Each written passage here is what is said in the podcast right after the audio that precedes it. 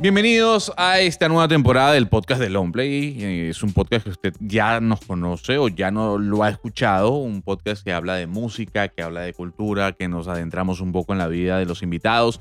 Pero si usted nunca había escuchado este podcast, primero lo invito a que oiga toda la primera temporada a través de Spotify o por lo menos que vea los capítulos a través de nuestro IGTV o a través de nuestro canal de YouTube que es Longplay Panamá para que vea una cantidad de invitados interesantes dentro de la música panameña eh, que van desde el urbano hasta el pop. Longplay es una tienda de vinilos, como lo pueden ver, es la primera tienda de vinilos nuevos en Panamá. Aquí usted puede venir, tomarse una pinta y si usted nos está escuchando en otra parte del planeta, cada vez que venga a Panamá, busque Longplay y mientras escucha buena música, escoge un vinil, bueno, se toma una cervecita o se toma una, un café.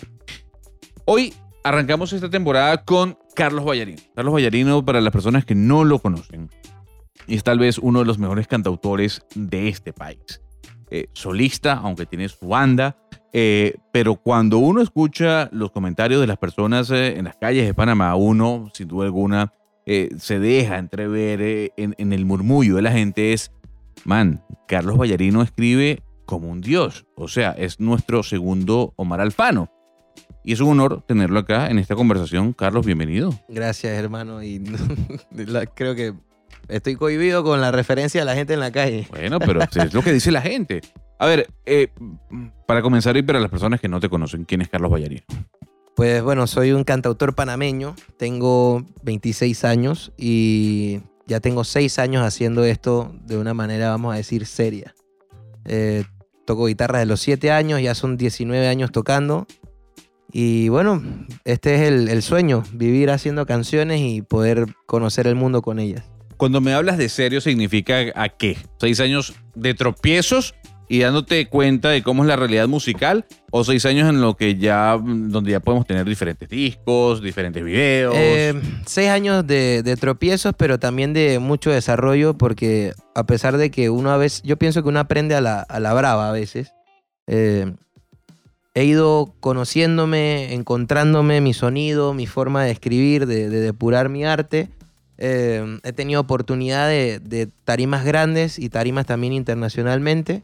Entonces no podría decir que, que fue como que los tropiezos malos, sino que los tropiezos han sido pues a mejora de- del trabajo. Lo interesante de Carlos, eh, y si usted escucha algún ruido, es que está la gente entrando, saliendo de la tienda. Estamos ubicados además dentro del Centro Cultural Rock and Folk, en donde todo el mundo es músico, en donde comparten, en donde vienen, pueden traer el café sin ningún problema.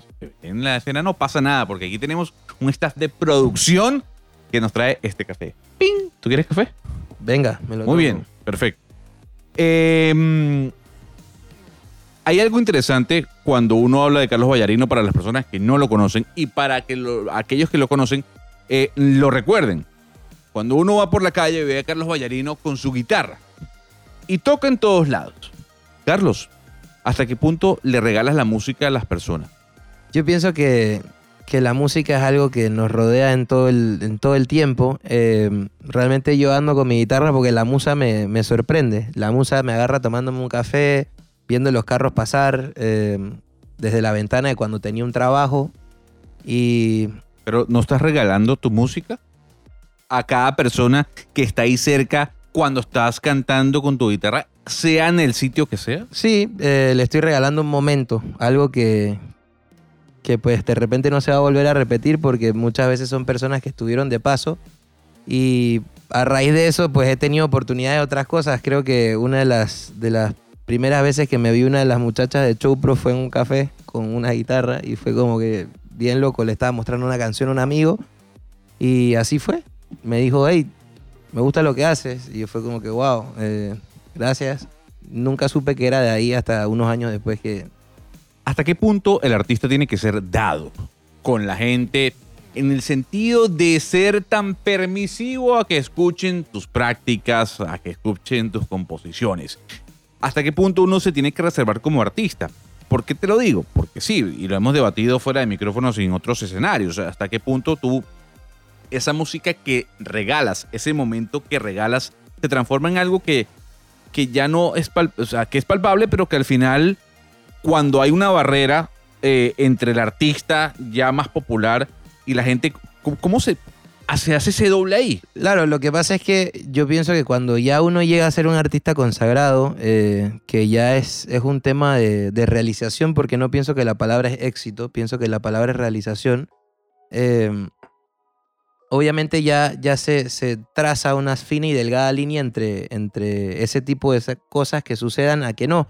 Pero como ahorita mismo mi camino todavía es, es largo y extenso, que yo puedo entrar a un café y hay uno que me puede conocer, también puedo entrar a un café y nadie me conoce. Entonces creo que, que todavía no he alcanzado esa etapa en la de decir, ¿sabes qué? Me puedo ponerme un poco más reservado porque el camino todavía está largo. Hay, hay, hay tanto por hacer, tanto por difundir que realmente una persona nueva que me escucha, que sea una o cuatro, es un, es un fan nuevo, es una persona que me estoy echando al bolsillo para escuchar mi música o ir a mis conciertos. Estuve viendo eh, una actividad que, que hiciste en este caso que tiene que ver con regalar unos CDs. eh, en una época en donde la industria mm, de la música es digital y en donde los vinilos precisamente están tomando el auge que el CD no tuvo, por lo menos ah, de los, cinco, de los últimos cinco años para acá. Pero veía los CDs con firmas de marcador, eh, veía los CDs muy, muy a lo, a lo local, a lo, a, lo, a lo hecho en casa, a lo hecho por uno, hecho con cariño. Pero hasta qué punto ese regalo hecho con amor es un regalo por sacar música de manera casi que obligatoria. O sea, tengo que sacar música sí o sí. Y por eso tengo que hacer una quema de discos, yo escribir la quema de discos, las dedicatorias con marcador y regalar. Es un. no, o sea, el, regalo fue un giveaway que hice para cuatro personas eh, que se ganaron los, discos. Son personas que escuchan mi música, que están en mis redes sociales, pues pendientes siempre. eh, y bien artesanal en, el, en escribirles, pues con mi propia letra de niño chiquito de tercer grado, porque escribo horroroso, pero eh, un detalle de, de tener eso. Y en los discos, porque realmente Sí, a pesar de que el disco ya está pasando a ser algo, algo antiguo, pues todavía hay computadoras con un CD-ROOM y, y la gente puede tener la música. Lo que les estoy entregando ahí son las canciones que ya están en, en, eh, en Spotify. ¿Y por qué no generar la expectativa, expectativa en este caso para un álbum ya trabajado como este, debe ser? este año, este año se está, se está fraguando ya que para junio del 2020 voy a tener eh, el disco y el domingo estoy entrando a grabar un EP de cuatro canciones. Eh, lo que pasa es que como mi, cada camino yo pienso que es muy distinto al andar, yo pienso que pues uno tiene que jugársela con las herramientas que tiene y, sacarle el provecho máximo a eso. O sea, si, si yo tengo al alcance eso, si tengo papel y pluma, tengo que sacarle provecho a eso. Tan sencillo como decir que a pesar de que era un disco, en un evento que tuve en un café de la localidad, que pues los quiero muchísimo, porque me apoyan bastante, eh, había hecho siete discos y yo, el, primer ensayo de error fue decir, bueno, cuidado y voy a regresarme a la casa con todos estos discos porque es un disco. Dejé a cinco personas con el dinero en la mano y más de dos me dieron más de lo que estaba pidiendo por el disco. Hay algo que me llama la atención que cuando uno se mete dentro de Spotify, además de encontrar canciones fabulosas, eh, como Miel con Limón, como Doctor, como Yetem, que son las canciones que uno puede encontrar tuyas en Spotify para que lo busquen, Carlos Vallarino Music, si no me equivoco. Carlos Vallarino. ¿no? Carlos Vallarino solamente. Me, me doy cuenta que la canción que más eh, clics tiene en Spotify es Miel con Limón, una canción preciosa, bellísima. Pero hay un problema.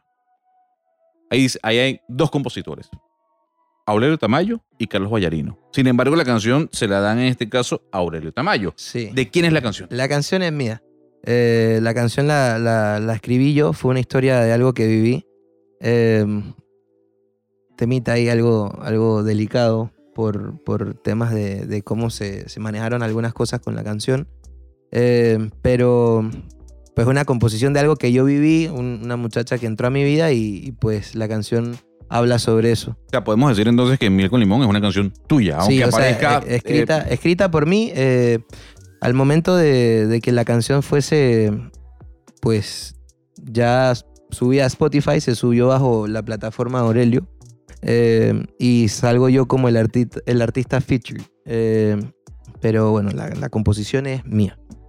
Dentro también de esa lista de, de canciones uno puede escuchar desde un bossa, puede escuchar música acústica, puede escuchar salsa. Eh, definir la música de Carlos Vallarino en tus propias palabras, ¿cómo sería? Si fuiste, digamos lo siguiente y re- la pregunta. Si tú fueses un simple oyente de Carlos Vallarino, ¿cómo definirías la música de él? Pues casualmente en, un EPK que saqué un video eh, que le fue muy bien en, en las plataformas digitales, eh, muy buena aceptación. Yo describo mi música con la siguiente frase. Eh, mi música es un refugio al alma, eh, voz de lo que se calla y ritmo para tus pies. Yo pienso que, que dentro de mis letras puedes encontrar algo que te dé paz, como puedes encontrar algo que te dé alegría, como puedes encontrar letras de cosas que no se hablan normalmente, como una de mis canciones favoritas que tengo en Spotify que se llama Monstruos de mi miedo. Eh, es una canción que ha tenido muy buena aceptación. eh, casualmente en estos días una muchacha de Dominicana, que ni siquiera vive en Panamá, eh, que no me conoce, no, no- no tiene a nadie en común conmigo, llegó a la canción y me, me hizo un escrito y me dijo, no tienes idea de lo que ha hecho esta canción en mi vida. Eh, entonces pienso que pues mi música son esas tres frases que te dije. Año 2020. ¿Cuán realmente es la importancia de las letras en la música hoy en día? Cuando lo urbano es lo que sin duda alguna genera eh, el, top de ventas o el tope de ventas eh, en cuanto a la música popular se refiere. Cuando la balada en este momento está viviendo o pasando por un mal momento. Cuando la trova en este caso casi que ni se escucha dentro de esas emisoras. ¿Por qué insistir con letras que tal vez no sean escuchadas o no sean asimiladas como tú quieres que se asimilen en una época, repito, en donde el urbano, cuyas letras tal vez no son las más profundas, marca la pauta en la música. Eh, bueno, eh, la- lo dijo Jorge Drexler. eh, ciertamente el problema no es el, el ritmo del reggaetón, sino que las letras son misóginas. Y también te encuentras con frases que no tienen sentido. y pienso que es un acto de casi de, re- de re- revolución, de rebeldía, hacer música conciencia. Porque la idea de una sociedad y una civilización es hecha para adelante, no hecha para atrás. Yo no tengo problema con el reggaetón, es más, me gusta eh, cuando encuentro canciones como un Sebastián Yatra, eh, un Camilo Echeverría, eh, pero, pero ya cuando te vas al- al- a lo misógino y a lo que es casi una burla y lo que es un mal mensaje, yo, y me pasó recientemente, yo tengo una sobrina que tiene cuatro años y es la luz de mis ojos, eh, y la mamá le estaba poniendo trap. Y yo literal le dije, cámbiale eso no estás viendo el mensaje, después quieres que a la niña me, me la respeten en la calle y no estás viendo lo que le estás haciendo. La música tiene el, O sea, Esa- estás en contra del trap. no del trap, del mensaje, del mensaje que tiene, porque el trap sale de, de esa vertiente y con ese mensaje, Si te dan la posibilidad de abrir un concierto de Bad Bunny, ¿lo abrirías? no. Así sea un- para un estadio de 15 mil personas. Hay que, hay que ser relevante con el mensaje que estás haciendo. Y si me ofrece hacer una canción juntos, simple y sencillamente sería no hagas contenido misógino. ¿Crees que tu música va a pegar eh, más allá de lo que está pegada en Panamá por la letra o por la melodía? Las dos cosas, porque a pesar de que, de que las letras son, son cosas a conciencia, igual tienen ese catch, tienen ese, ese gancho. Eh, como yo soy un cantautor, yo me puedo mover en cualquier ritmo. Tengo canciones que, que coquetean casi con el reggaetón, pero con letra. Y Jorge Drexler, que es mi cantautor favorito de, de esta época, eh, él lo dijo, el día que los letristas agarren el reggaetón, ese día va a haber una revolución. Hay algo interesante para las personas que, que no saben de Carlos Vallarino, es que cuando uno eh, está por Panamá, uno escucha, hoy toca Carlos Vallarino, y mañana, hoy toca Carlos Vallarino, y pasado, hoy toca Carlos Vallarino. ¿No te estarás dando un tiro en el pie al tocar en diferentes lugares en una ciudad tan pequeña como Panamá? No, eh, pienso que mientras más personas me escuchen, mejor hasta el momento en el que pueda, que pueda ya salir de aquí, que pues ya este año me, me toca irme. ¿Por qué? Eh, pues porque voy a buscar público en otros lugares. Ya siento ¿Crees que, que tiene suficiente público en Panamá? creo que ya he tocado en los lugares más importantes en los que quise tocar en su momento. Ahí No me respondes la pregunta. ¿Crees que tiene suficiente público en Panamá?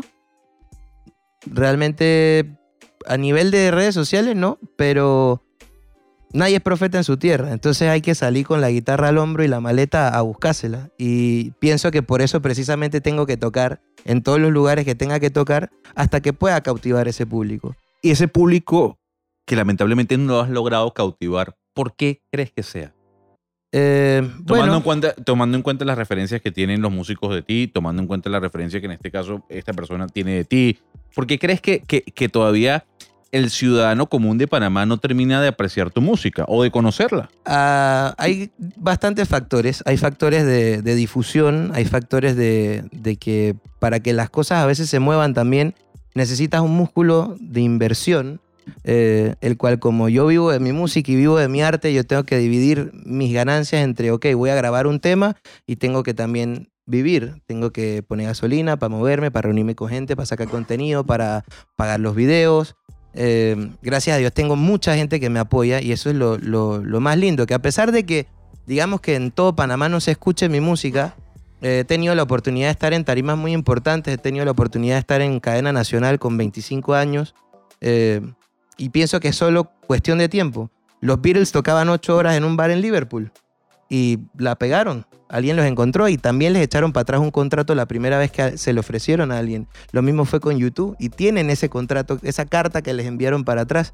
Pienso que esto es una carrera de resistencia y de hacer las cosas bien. Yo considero que en este momento de mi carrera, eh, en lo que estoy haciendo, estoy generando contenido para que cuando llegue ese momento la gente pueda decir, a pesar de que no tenga 300.000 vistas o 300.000 oyentes, para allá vamos. El, el trabajo es ser consistente y seguir haciendo trabajo de buena calidad.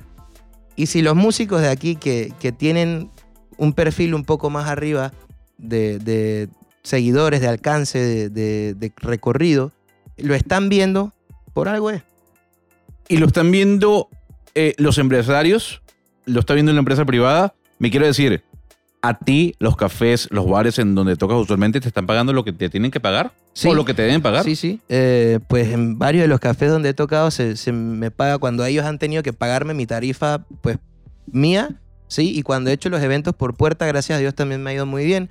Eh, el último show que hice fue en un café que se llama Mentiritas Blancas eh, y era para 50 personas y llegaron 42 en un Black Friday, eh, donde la gente está en otra cosa. Entonces creo que, que eso también... Claro, pero también la gente pudiese decir, bueno, pero ¿cómo Carlos Vallarino no puede arrastrar más de 50 personas? No, es que era un evento para 50 personas. Era un evento íntimo.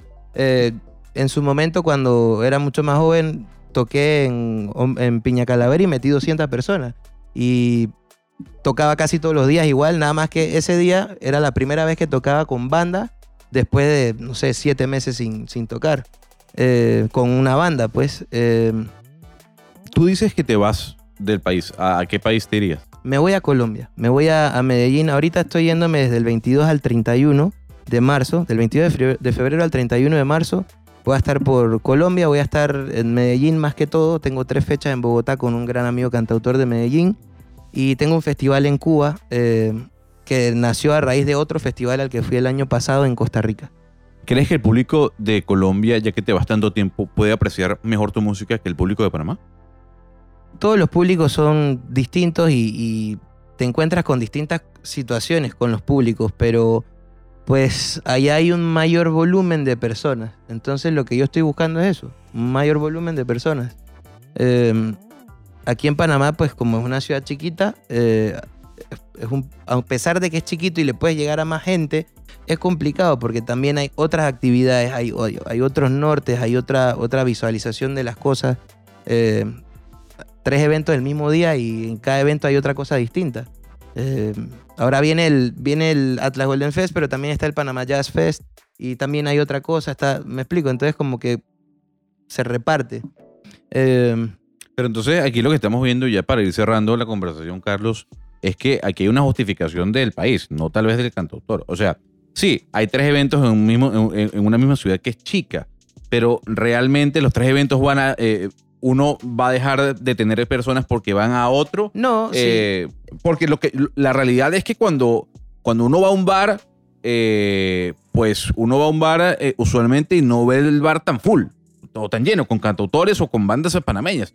Puede haber su gran cantidad de gente, pero que tú digas que esté abarrotado de más de 200 personas, no lo hay. No, pero Entonces, es porque eh, la, la- la- la ciudad panameña, a pesar de que pues hay, hay cosas donde, o sea, no hay, no hay cosas muy distintas como cuando tú vas a Argentina, porque gracias a Dios he tenido la oportunidad de viajar haciendo otras cosas en, en mi carrera de, de vida, con deporte, eh, viajes de placer, Sí, etcétera. porque el señor además representó a Panamá en la selección de ping-pong, hay que decirlo. hice, hice ahí un, un trabajo un tiempo. Una pasantía. Eh, te, das, te das cuenta de que hay tantas otras cosas. Tienes autocine, tienes no sé qué, o sea, te puedes repartir las cosas. Entonces, aquí la vida nocturna es, es- es una cosa de salir y al bar, te tomas los tragos.